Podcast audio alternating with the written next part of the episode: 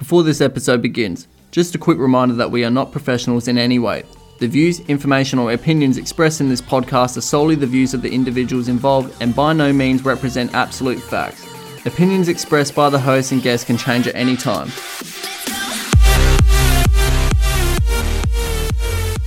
Okay. Welcome to the first episode of Let's Talk About It. My name's Josh, And I'm Jacob. And in today's episode, we'll be talking about the book Man's Search for Meaning. So, it was written by Austrian psychiatrist and neurologist Viktor Frankl, and it was published in 1946. To give us more information about the contents of the book, I'm going to pass it over to Jacob. Alrighty, Man's Search for Meaning begins with the introduction of logotherapy and some of the horrors and lessons learned in the concentration camps.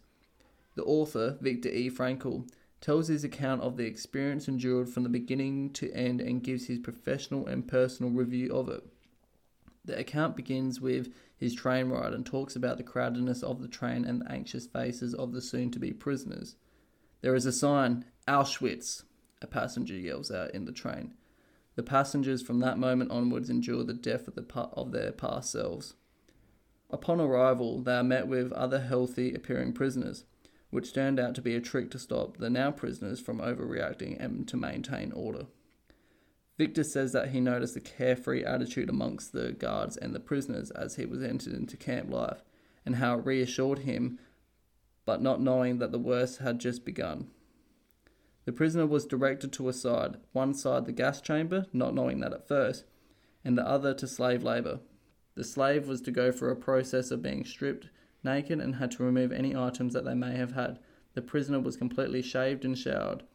During the showers, Viktor recalls laughing with other fellow prisoners about the nakedness of themselves and how ridiculous they looked. He says, All we had was our naked existence. To any prisoner that didn't comply was beaten and was also told if any things were found from the outside that was sewed to the clothes for hiding were to be hung.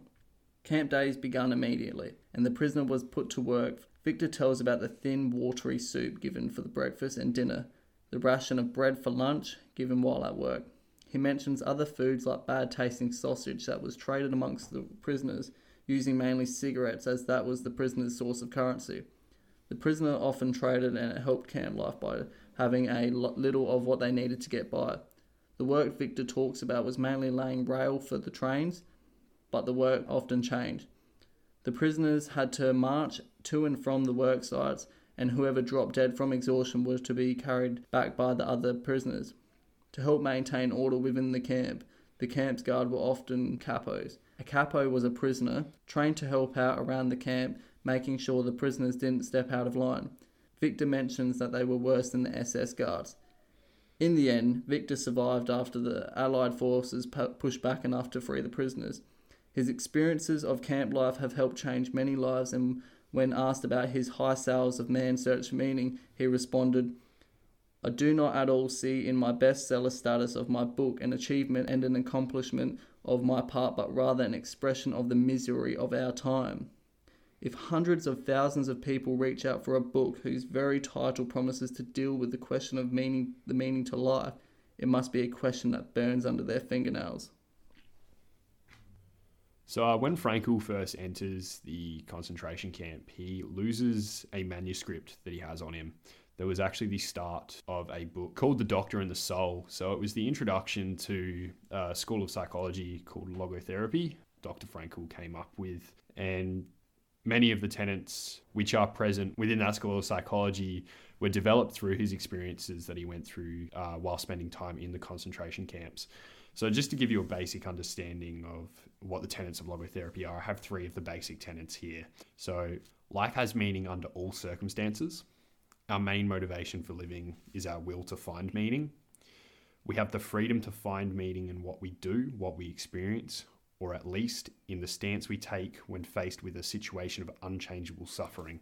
And in fact, there's a quote here that I want to use from Viktor E. Frankl where he describes psychology. So, Viktor E. Frankl joked that in contrast to Freud's Freudian psychoanalysis, and Adler's individual psychology, which are both he considered depth psychology, which emphasizes delving into an individual's past and his or her unconscious instincts and desires. He practiced what he called height psychology, which focuses on a person's future and his or her conscious decisions and actions. His goal was to provoke people into realizing that they could exercise their capacity for choice and achieve their own goals. So, in a way, it's about taking self responsibility realizing that at the end of the day, it is up to you.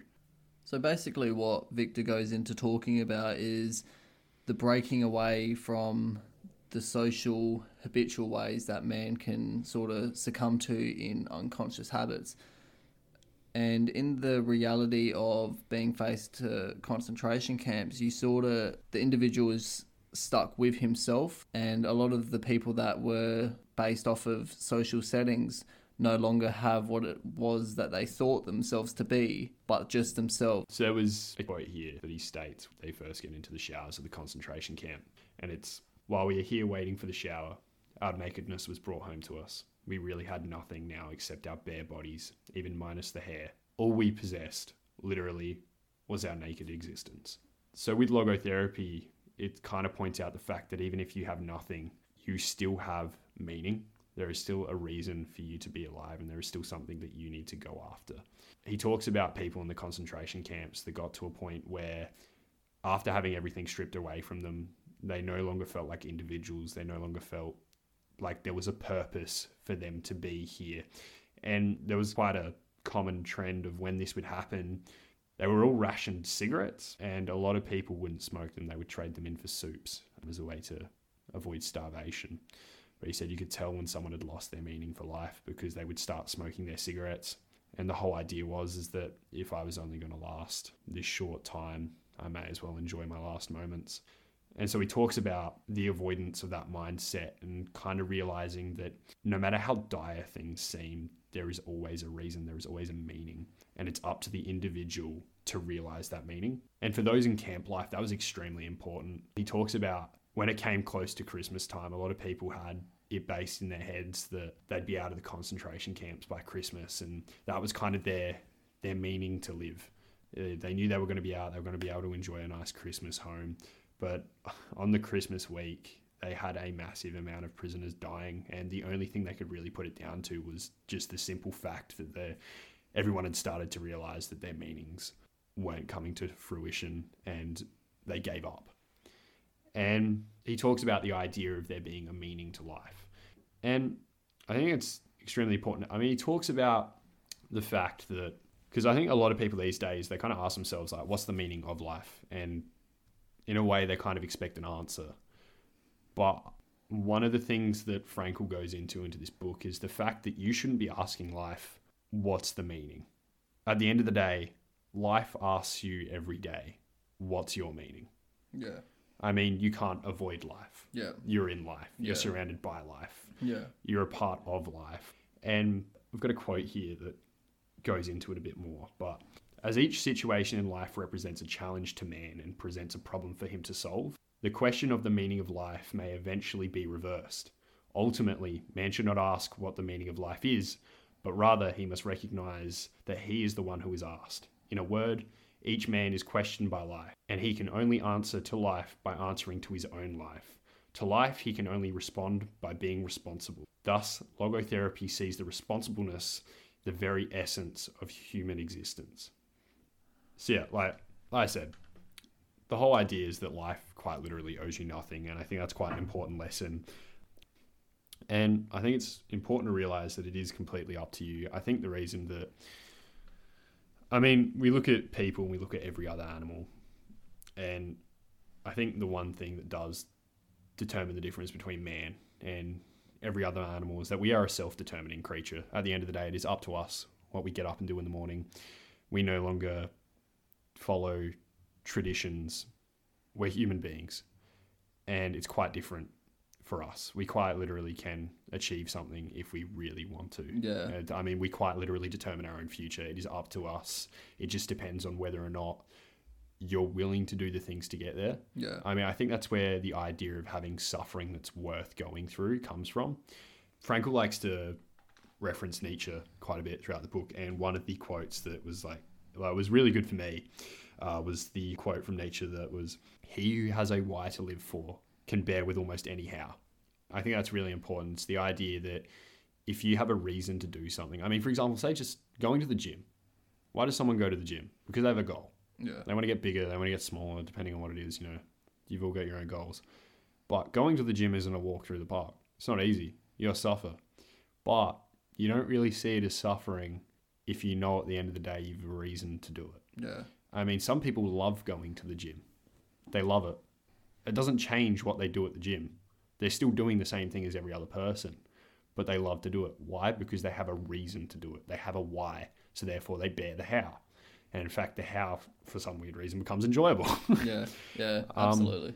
and so I think it's the same thing with working hard. And I think because he talks about the existential vacuum, which is something that I personally kind of, when he was talking about it, I was like, you know, there's parts of my life where I can 100% relate to that. Um, and I think other people can too. I've got a quote here about the uh, existential vacuum. So yeah. the existential vacuum is a widespread phenomenon of the 20th century. This is understandable. It may be due to a twofold loss in which man has had to undergo since he became a truly human being. At the end of the beginning of human history, man lost some of its basic animal instincts, and which an animal behavior is embedded and by which it is secured. Such security, like paradise, is now closed to man forever, for man has to make choices. No instinct tells him what to do, and no tradition tells him what he ought to do. Sometimes he doesn't even know what he wishes to do. Instead, he wishes to do what other people do, conformism, or he does what other people wish him to do, totalitarianism. The existential vacuum manifests itself mainly in the state of boredom. We can now understand Schopenhauer when he said that mankind was apparently doomed to, to facilitate between two extremes of distress and boredom. In actual fact, boredom is now causing and certainly bringing to psychiatrists more problems to solve than distress. Yeah. What I like about that is that from my own from my own experience and stuff, I used to when it came to figuring out what my why was, I always searched for things that were outside of me instead of what was what could be done inside me inside of me. And where I can relate with that is that you sort of just go for the simplest things. What what would what would be the end result? What is something I don't have to work for, but I can see other people have. So like, you know, if it was social relations and stuff, I would only work towards what the group was doing in order to fit in. But it's just like, what quality did I bring? Because if I didn't have a why to live, then what was there for me to offer?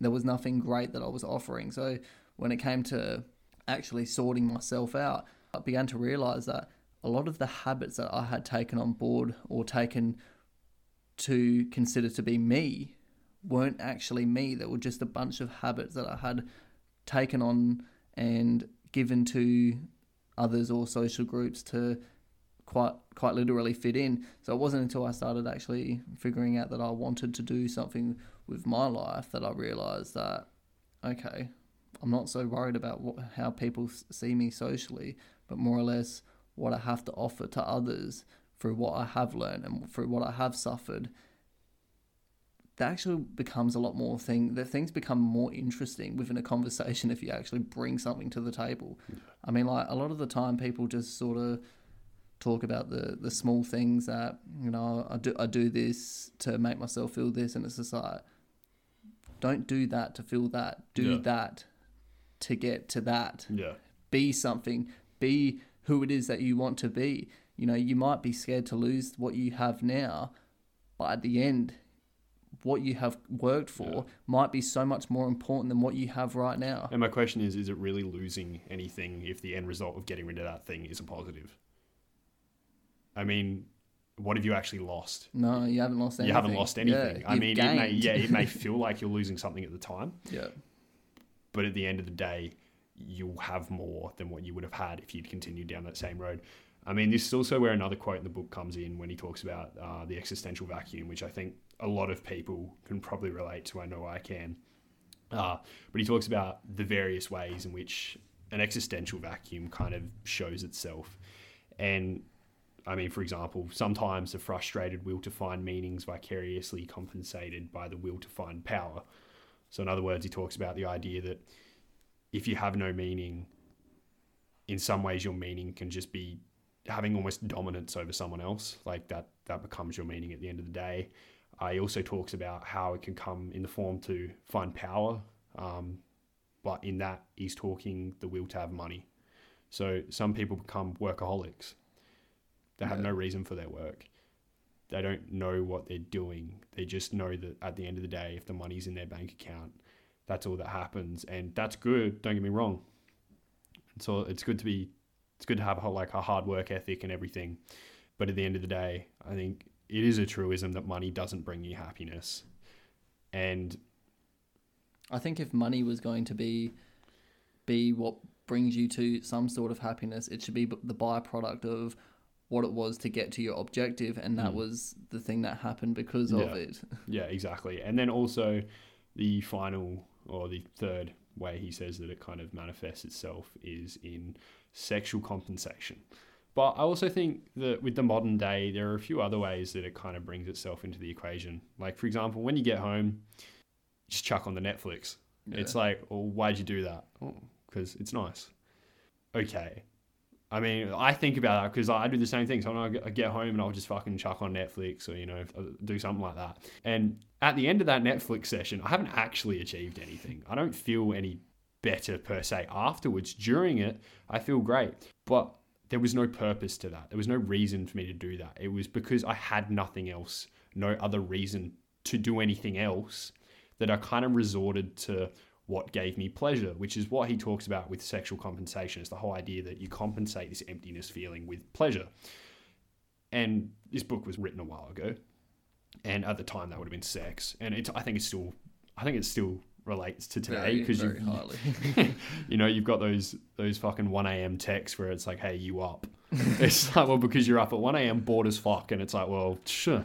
Can't relate. Come on. I guess I'm by myself on it. no, but um, and it's the same thing. It's every time you jump on social media, every time you jump on Netflix, it's that dopamine hit. It's that feeling of pleasure that you can get instantly, straight up, done. But at the end of the day, what are you actually achieving by scrolling through the social media apps for fucking hours on end? I mean, the, the amount of hours people spend watching Netflix, and like, I'm, I'm not going to sit here and pretend I'm a fucking saint. I'm not. I'm guilty of these things myself. All because I know about them doesn't mean I'm immune to them. Yeah. But I think it's good to be able to look at yourself and go, why am I doing this? And if you can understand why, you can get to a how. Yeah.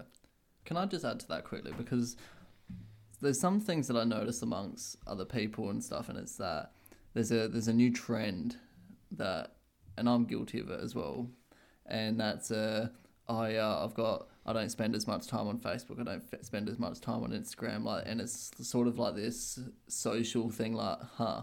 You're like, yeah, like I barely spend that much time on social media now. But it's just like, what have you done to actually change that? Like, what Yeah. what has taken that spot? Yeah, exactly. It's just like, is anything else important happening? Yeah. Like, are you working towards something? And Yeah. I'm not I'm not taking a hit at people, but because I'm too guilty of it.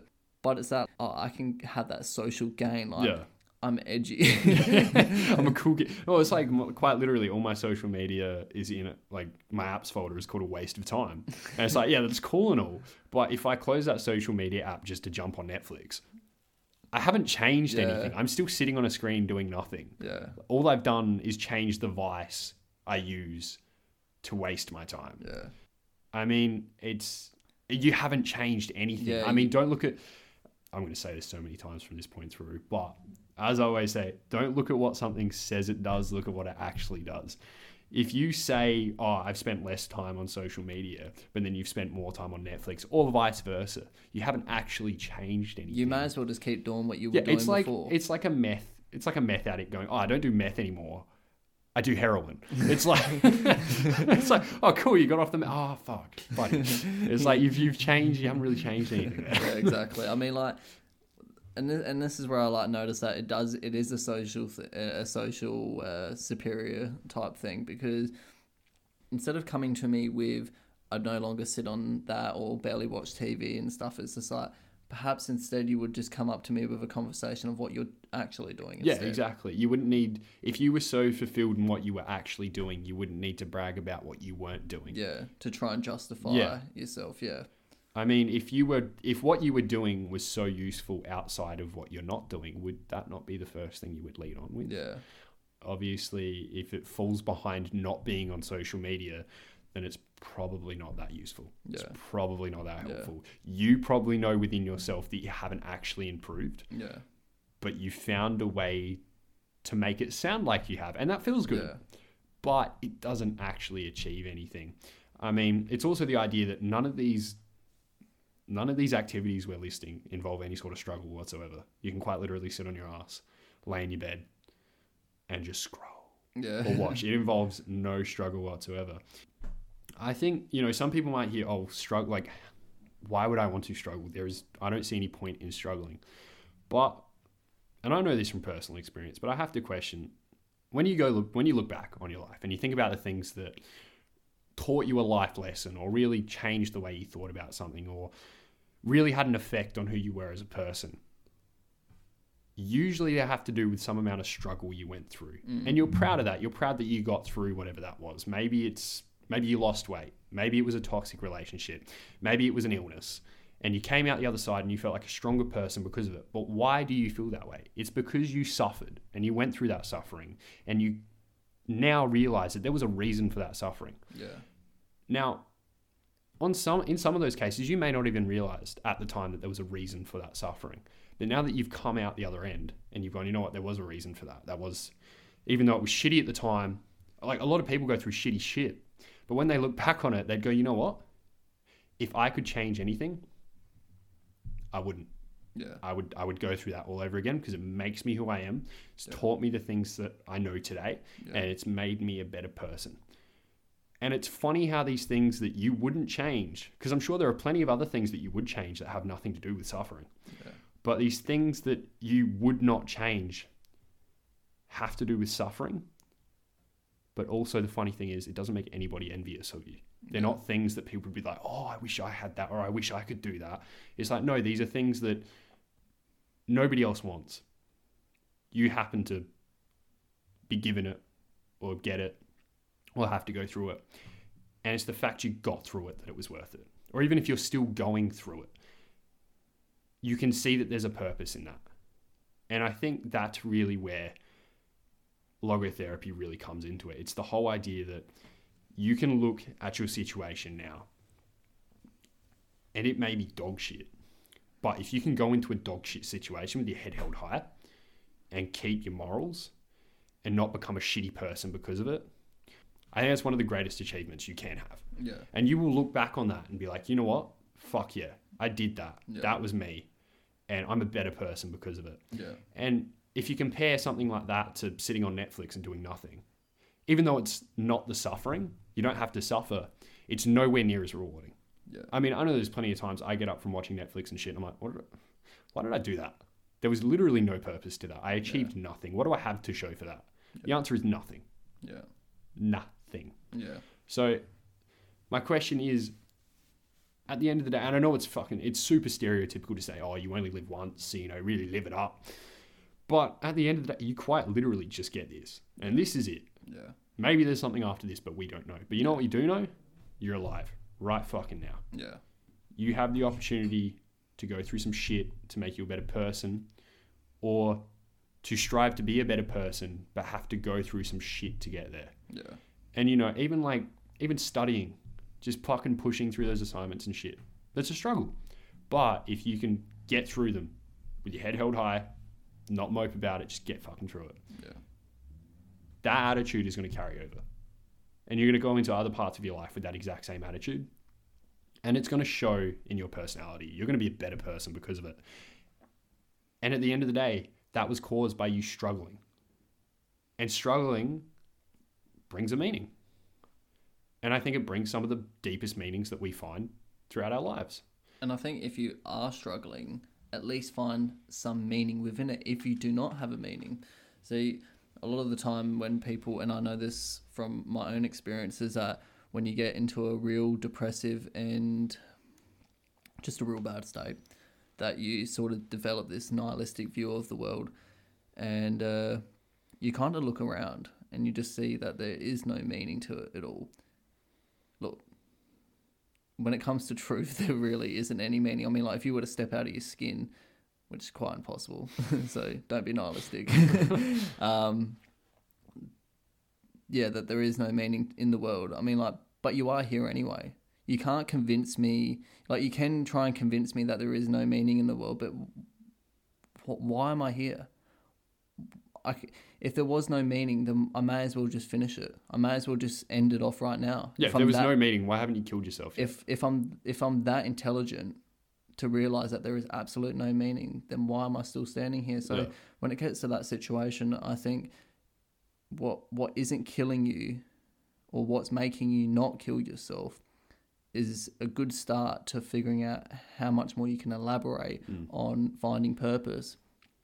So going going out into the world and having a reason for your sufferings and building upon that to getting to where you wish to be is going to be a very difficult journey, but one that is very rewarding in the end. And from where I used to stand in my own mind and where I stand now, and don't get me don't get me wrong, like I'm still I'm still going through the wars. I'm still learning, but at the moment it's just like I kind of kind of feel better knowing that it doesn't have no reason within it because in the end it makes me a better person not just towards myself but untowards others. Mm. and therefore I have something to give to others when it comes to having these conversations. I have something to offer to the other to other people that don't know how to quite handle this situation. So I love what you're saying about like you know going into detail about you know try and find find meaning within the suffering because it quite literally is true. Yeah, Yeah. so so throughout the book, Viktor Frankl talks pretty heavily on the ideas of finding the why, why you're here, and taking responsibility for yourself. So at the very beginning of the book, um, it starts with Viktor Frankl saying that quite often, when he was talking to new patients, the first thing he would ask is, "Why haven't you killed yourself yet?" And it's a good question. I mean, if life was completely meaningless, like for example, how nihilism sees it, what would be the point in living? Why haven't you killed yourself yet? There is no point for you to be here, so why are you still here? Obviously, there's something keeping you here. And he talks about his job of finding out what that is Yeah. and finding out the why for why you're here. I think that's an important idea because a lot of people these days feel like they don't have a why. They're kind of here, they're stuck here, they don't want to be here. There's no point, there's no meaning. You know, compared to the whole universe, I'm a tiny little speck, I don't matter either way. Okay, but you are here. You can't change, I mean, you could change that fact, but you haven't. So if you're still here, obviously there's a reason. Because, say, with everything else in life, why do you go to the shops? Or because there's a reason you want to get something from that shop. It's the same thing with life. Why are you living life? Well, obviously you want to get something out of it, otherwise you wouldn't bother with it in the first place. And so, with the whole logotherapy and finding a why, it's it's about the idea of finding out why you're here, and working off of that to build the life you need to get there or to achieve what you want to achieve. Live out that why. So I guess uh, what we want to talk about is how to elaborate on the question itself. How do we find out what our why is? In turns, you could ask yourself, why isn't it that you haven't killed yourself? But also, from another perspective that I like to take as well, is that a lot of the time when it comes to decision making, a lot of the decisions you do make in a given situation will be based off of the motivations for why you would be doing it in the first place. So what it what it comes down to figuring out what is your why, taking a chance on yourself, but actually doing something. So if you're someone that just lounges around do does nothing and you're coming to the point where it's just like I do not know what the point of life is or you become nihilistic, just doing something is a good start to figuring out what it is that you want to do. I think what comes through to us when we actually do something is that the thing that we are meant to be doing with ourselves begins to shine through. paying enough attention to one's actions and behaviors in any given situation can often show who it is that you are meant to be. Hmm. Well, yeah, I guess it's kind of weird because so you talk you talk about the idea of you assess your own actions and you will be able to find something within those actions that may give you some sort of bearing Yeah. as to where you want to go. Part of me would almost argue the opposite Okay. because if you're questioning that action in the first place, obviously you're not happy with it. Yeah, and can can sorry. Yeah. Can I elaborate on that also? Yeah. Is that to only say the to only say that what you physically do as an action is to be considered an, considered an action, an action. To what you think of how you feel about that given action can be something that you can monitor as well. Because Yeah, if you're yeah. thinking in disagreement with Yeah. with the given situation and how you reacted to it, then there's some there's something within you that is calling to another truth. Yeah. So investigating that truth Yeah. that is coming through to you in the disagreement of the action that you are either thinking or doing, Yeah. then that needs to be investigated on because that's where truth lies. And I think also it's like sometimes you can do an action, and during the action, you don't necessarily disagree with it. Hmm. Like while you're doing it, you, you're not sitting there thinking to yourself, I shouldn't be doing this. Sometimes it's once, it might be the next day, it might be the next week. You look back at what you've done, and you're like, huh. You know, looking back, I'm not happy with that. That didn't feel right. It doesn't feel like that. That's where I. That's what I should have done. And it's funny how you can feel that that's that's not what you should have done, and yet you go ahead and do it anyway.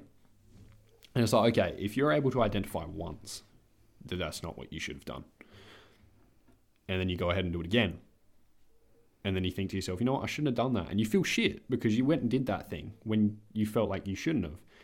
It kind of becomes this cycle of, I did an action, it felt good while I was doing it. Afterwards, I felt like shit because I knew I shouldn't have done that you know what you could do. And it's it's a wild idea. It's a wild idea. You know, hold me back. You could take responsibility and stop that cycle from happening again. I'm just I'm just pointing it out there. I'm just pointing, and look, and look, and it sounds simple. It sounds like the easiest thing you could ever fucking do. But if it was the easiest thing you could ever fucking do, why doesn't everyone do it? Because in reality, breaking that habit, I mean, if you're not happy with it and yet you do it all the time, it's a bad habit. But habits are hard to break, Yeah. and it takes effort, Yeah. and it takes being responsible. Yeah. You've got to be responsible for your own actions. Yeah. If you sit there and go, "Oh, I didn't feel good, but you know, oh, maybe next time," Yeah. it's like, okay, well, next time comes around, and the same thing happens, and you go, "Oh, well, maybe tomorrow." Well, no. How about next time, before the action takes place?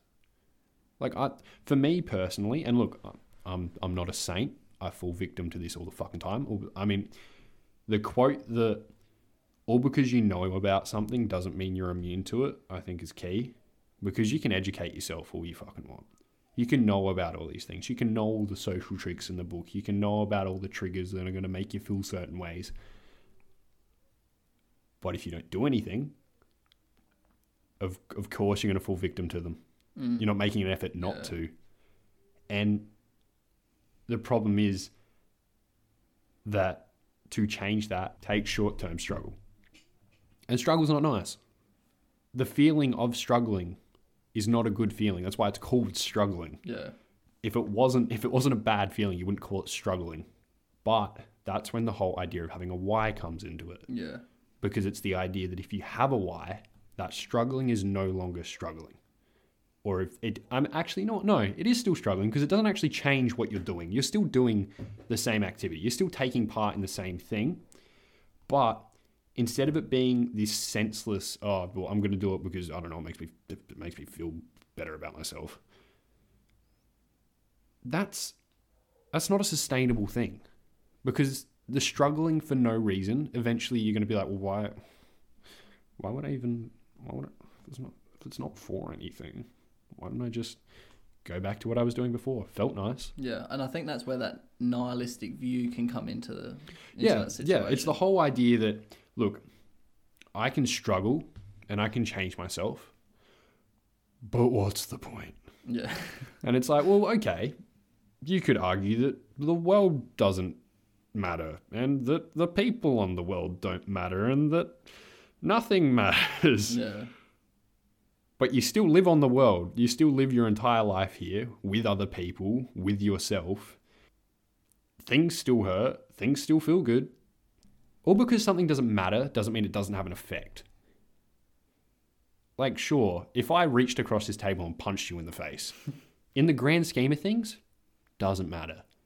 But for right here, right now, I'm gonna fucking kill you. Exactly. it would matter a lot. It would matter a lot. And it's the whole idea that it's like, well, actually, I don't want to take the responsibility to have to change anything because if I do, like, what's what's the point? And it's like, well, why not try?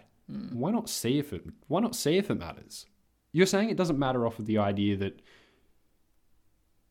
obviously the life you're living right now doesn't matter. Well, maybe it could matter.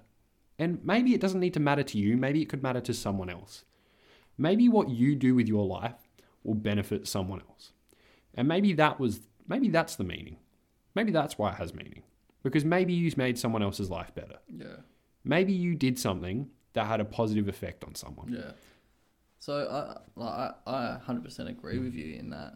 Absolutely, very true. I think if you're gonna look at the world as having no purpose itself, then instead of just being here to go for the easiest thing, why not go for the hardest thing? Take up the impossible and see what you can make possible. Yeah. Wouldn't that mean something to be more proud of in this nihilistic view? Yeah. Doing the impossible, taking up that as a why, or whatever it is that you choose to do that may be considered impossible. Take up that as your why. Lay yourself down on that why. Yeah. And it doesn't even need to be impossible to the grand scheme of things, just impossible to you. Yeah. Like if you look at something you're like, oh, there's no way I could achieve that. Well, no fucking shit. Not with a mindset like that, you dumb fuck. um, like, just why not? Yeah. I mean, people ask why. It's like, oh, well, why would I? It's like, well, why wouldn't you? Yeah. Oh, because it, it's a struggle. Well, every day's a fucking struggle. Let's be real. Yeah. Like, you get up in the morning and say, for example, if you have to go to work, it's not pleasant. You still do it. But if you have a reason to do it, it may just be a little bit more pleasant. Yeah. Maybe it'll be a little bit more enjoyable. Why? Because you know at the end of the day that it's working towards something bigger. Yeah. It's working towards something, it's working towards an image of yourself or a place you want to be or somewhere you see in your head, you, future you, making your want, you're making your want to wants, your wants, making that future version of you that you see as being better a reality. Yeah. And the thing is, to get there, that that space between you and that person that you want to be, that's struggle street, baby. Yeah. You got to go through that shit. Yeah. You don't. The reason you're. This is the thing. If being that person you wanted to be was so easy, why aren't you already that person? Yeah. It's because it's not easy, Yeah. and that's why you want to be that person. That's why you want to be that person. It's not. It's not easy to get there. Mm. It's going to be a struggle, but it might just be worth it. Yeah. It might just mean something. Exactly, and I think where you're actually going with that, and this this is another thing that people have their want to wants, and when it comes to actually striving for it, it's almost impossible. Let's just say, for example, someone wants to find friends, and all they do is look for friends, but they just cannot seem to find any friends. Now, that in itself can be a struggle because if all you are searching for is finding friends, then when it actually comes to making a friend, all you have to offer is looking for friends.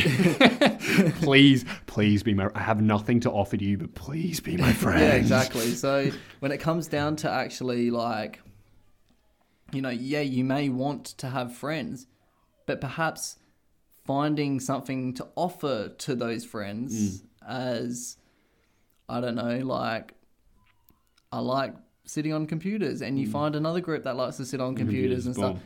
You know, it's that easy. Yeah. But it's probably going to be hard. Actually, you might find it in this day and age. who someone knows? that. But that's the thing. I mean, like, I, I think if you're going to look at what it is that you're actually striving for, you need to actually ask yourself: Is it achievable on its own, or is it achievable as a counterpart to something be- bigger? Yeah. So you know, if like for instance, this podcast, you know, we got into wanting to do this podcast purely because what we were talking about was really cool, fun, Yeah.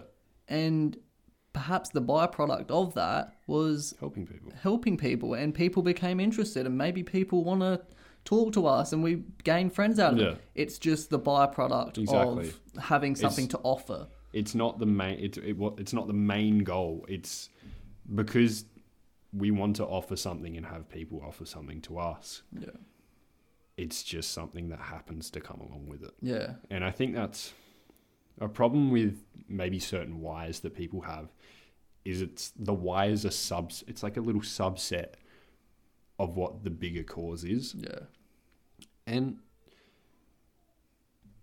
because of that, you get stuck chasing this little thing and you don't achieve it. And so what happens? You go, well, I can't I can't achieve this basic thing. Why would I try? If I can't even if I'm not even good at this. It's like, well, okay, but there's a million fucking other things you could be trying. Like all because you fail once doesn't mean you should just lay there and be like, well, fuck it, I tried. yeah, exactly. Like I remember, I, I used to be a door to door salesman. If I if I stopped my working day the first time someone said no to me, I wouldn't get past the first fucking door. my my work day would have been a minute and a half flat, sometimes less, depending on how fast they slam that door. And no was your warm up. exactly, and that was it, and that was like why I really enjoyed that job. Um, was the whole idea that being told no, there are certain aspects of life you shouldn't take this mentality to, but every no gets you closer to a yes. And I like that idea because you can try something, and if you fuck up, if you fail, if some shit doesn't go your way, try again, because then that's one fuck up out of the way.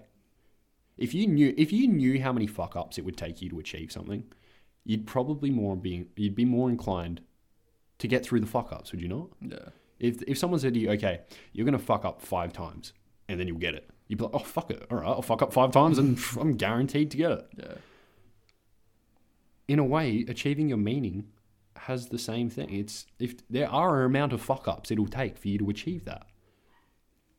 You don't know how many fuck ups that is, but there is a number. There will be a number. You will get to a certain fuck up and then go, actually, you know what? I, I achieved what I want. And maybe once you get to your why, maybe you find another why. And the thing is, that why wouldn't have even been a why you could have seen before you achieved that first one. You wouldn't even know it existed. Yeah. You'd be like, oh, pff, there's no, like, you thought your original why was like, oh, that's fucking odd.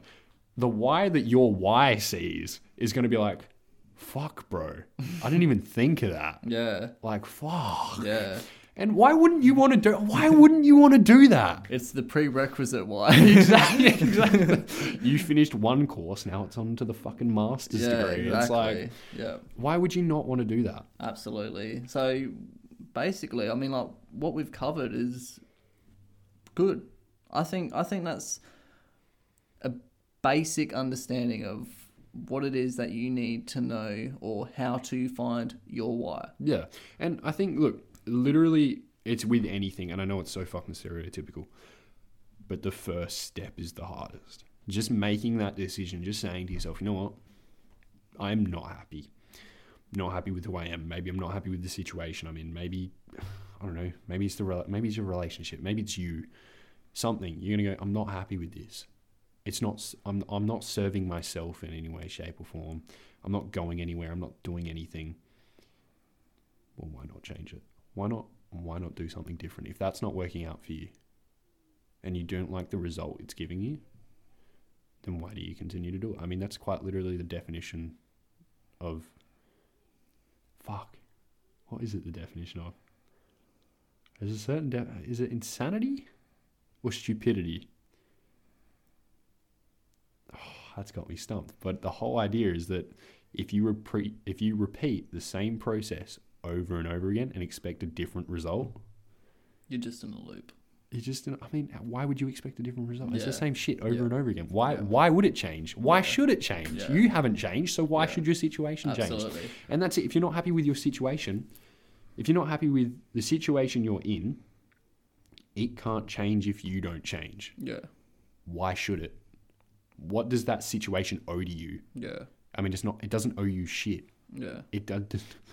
Life doesn't owe you shit. It's up to you to change you. Yeah. So here's here's the thing. Right. When you begin to question your actions and motivations, it's it's probably best to actually open up or elaborate on the things of what it is that you are actually questioning Right. because for you to have that thought in the first place is good enough to question it. Right. So whatever it is that brings you to question that, maybe something within you that needs to happen in order for you to be more of you. So in other words, you're like, there's a little part of you that's coming out and saying, "Hey, Yeah. this ain't it." Yeah. But you've got to find out where the rest of that person is and what it. Why is it that they've decided to come out now yeah. and say to you, "Hey, no, this isn't on. I don't like this." Why? Why mm. has that happened now?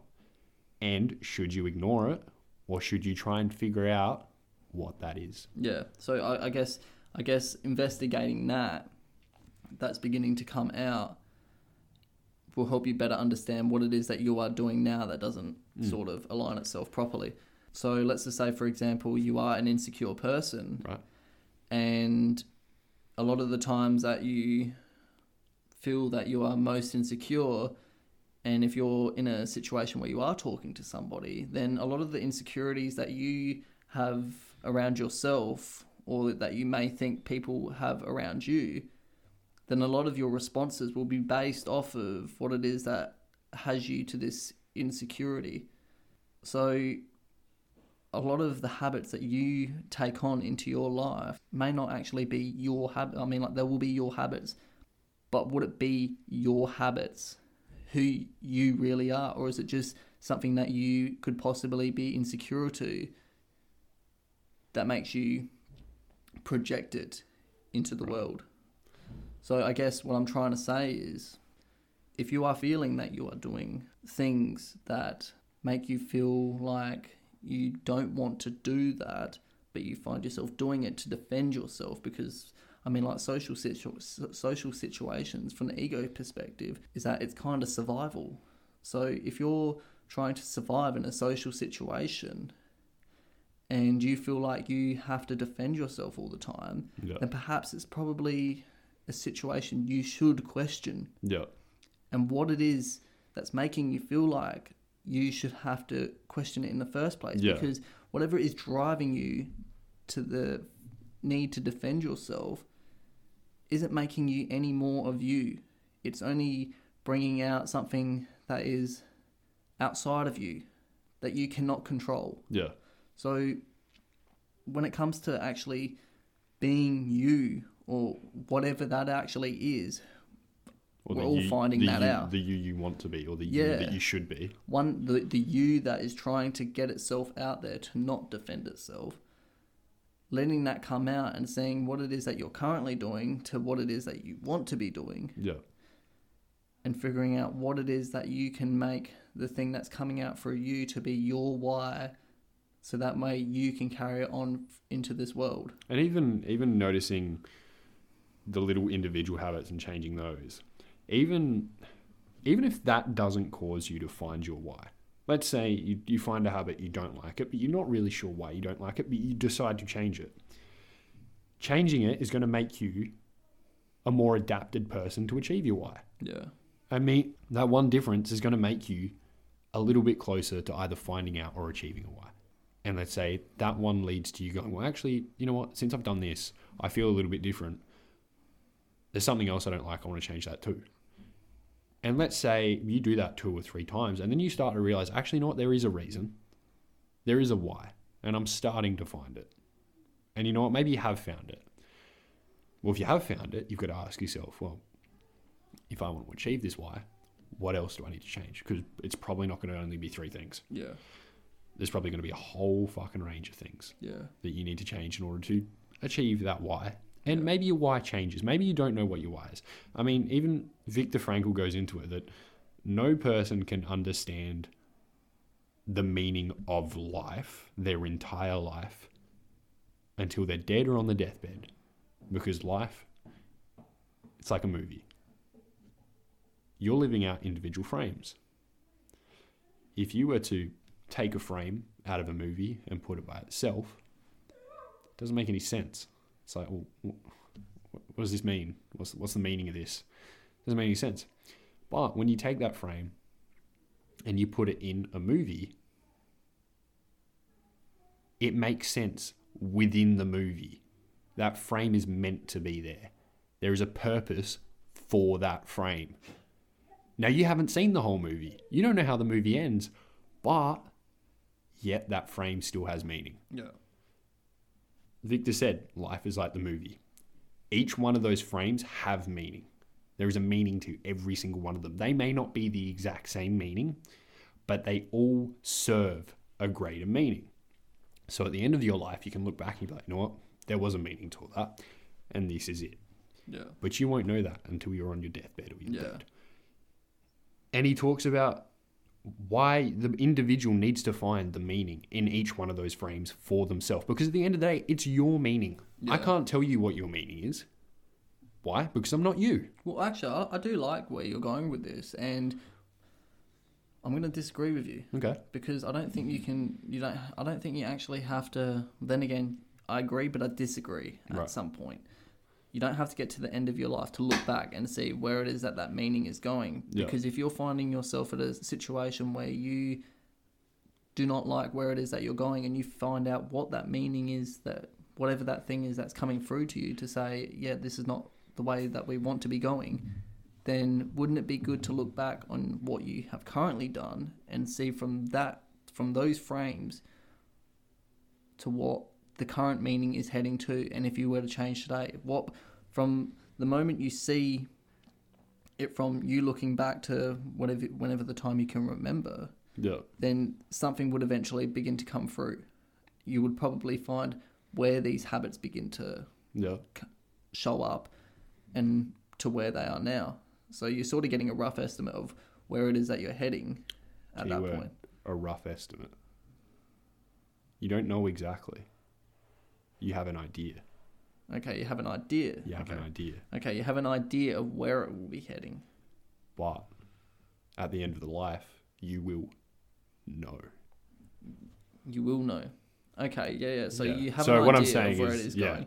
But if you were to change that, or just start deciding to start to decide, start deciding to change that, Yeah.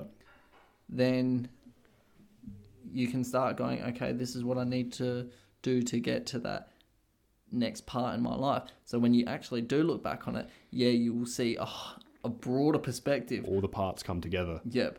But at the current situation where you're not seeing it, it's Yeah. almost like you're hitting pause to that movie and going, okay, we need to evaluate. Exactly. So, So- each frame has meaning. Okay. It's up to you to decide. Right. Well, not to decide, but to find out. Well, in a way, it is for you to decide Yeah. because, like I said, I can't choose what your meaning is. Yeah. You can't choose what my meaning is. Why? Because I'm me. Yeah. I know myself better than anyone. You know yourself better than anyone. you have to walk in those shoes. You have to walk in your own shoes and figure out why am I doing this? Why do I not want to do this? And where do I want to go? Yeah. And only you can draw on your past experience. Yeah. And only you can draw on what you want your future to be. Yeah. That's all on you. And you know what? That's a fuck ton of responsibility. And it's up to you to take it. Yeah. So that pretty much covers it. I mean, like, it just goes to show how much, like, his idea can expand not just inside of a concentration camp, but into everyday life. Yeah. So, I think we should leave it up, leave it to there, and let the to let allow the listeners to make their own decisions about how they feel about what we've said and what and the ideas that Viktor has put forward. So, I think that's it. yeah. Uh, so that wraps up the episode, guys. So thank you very much for listening. we'll see you next time. Take care.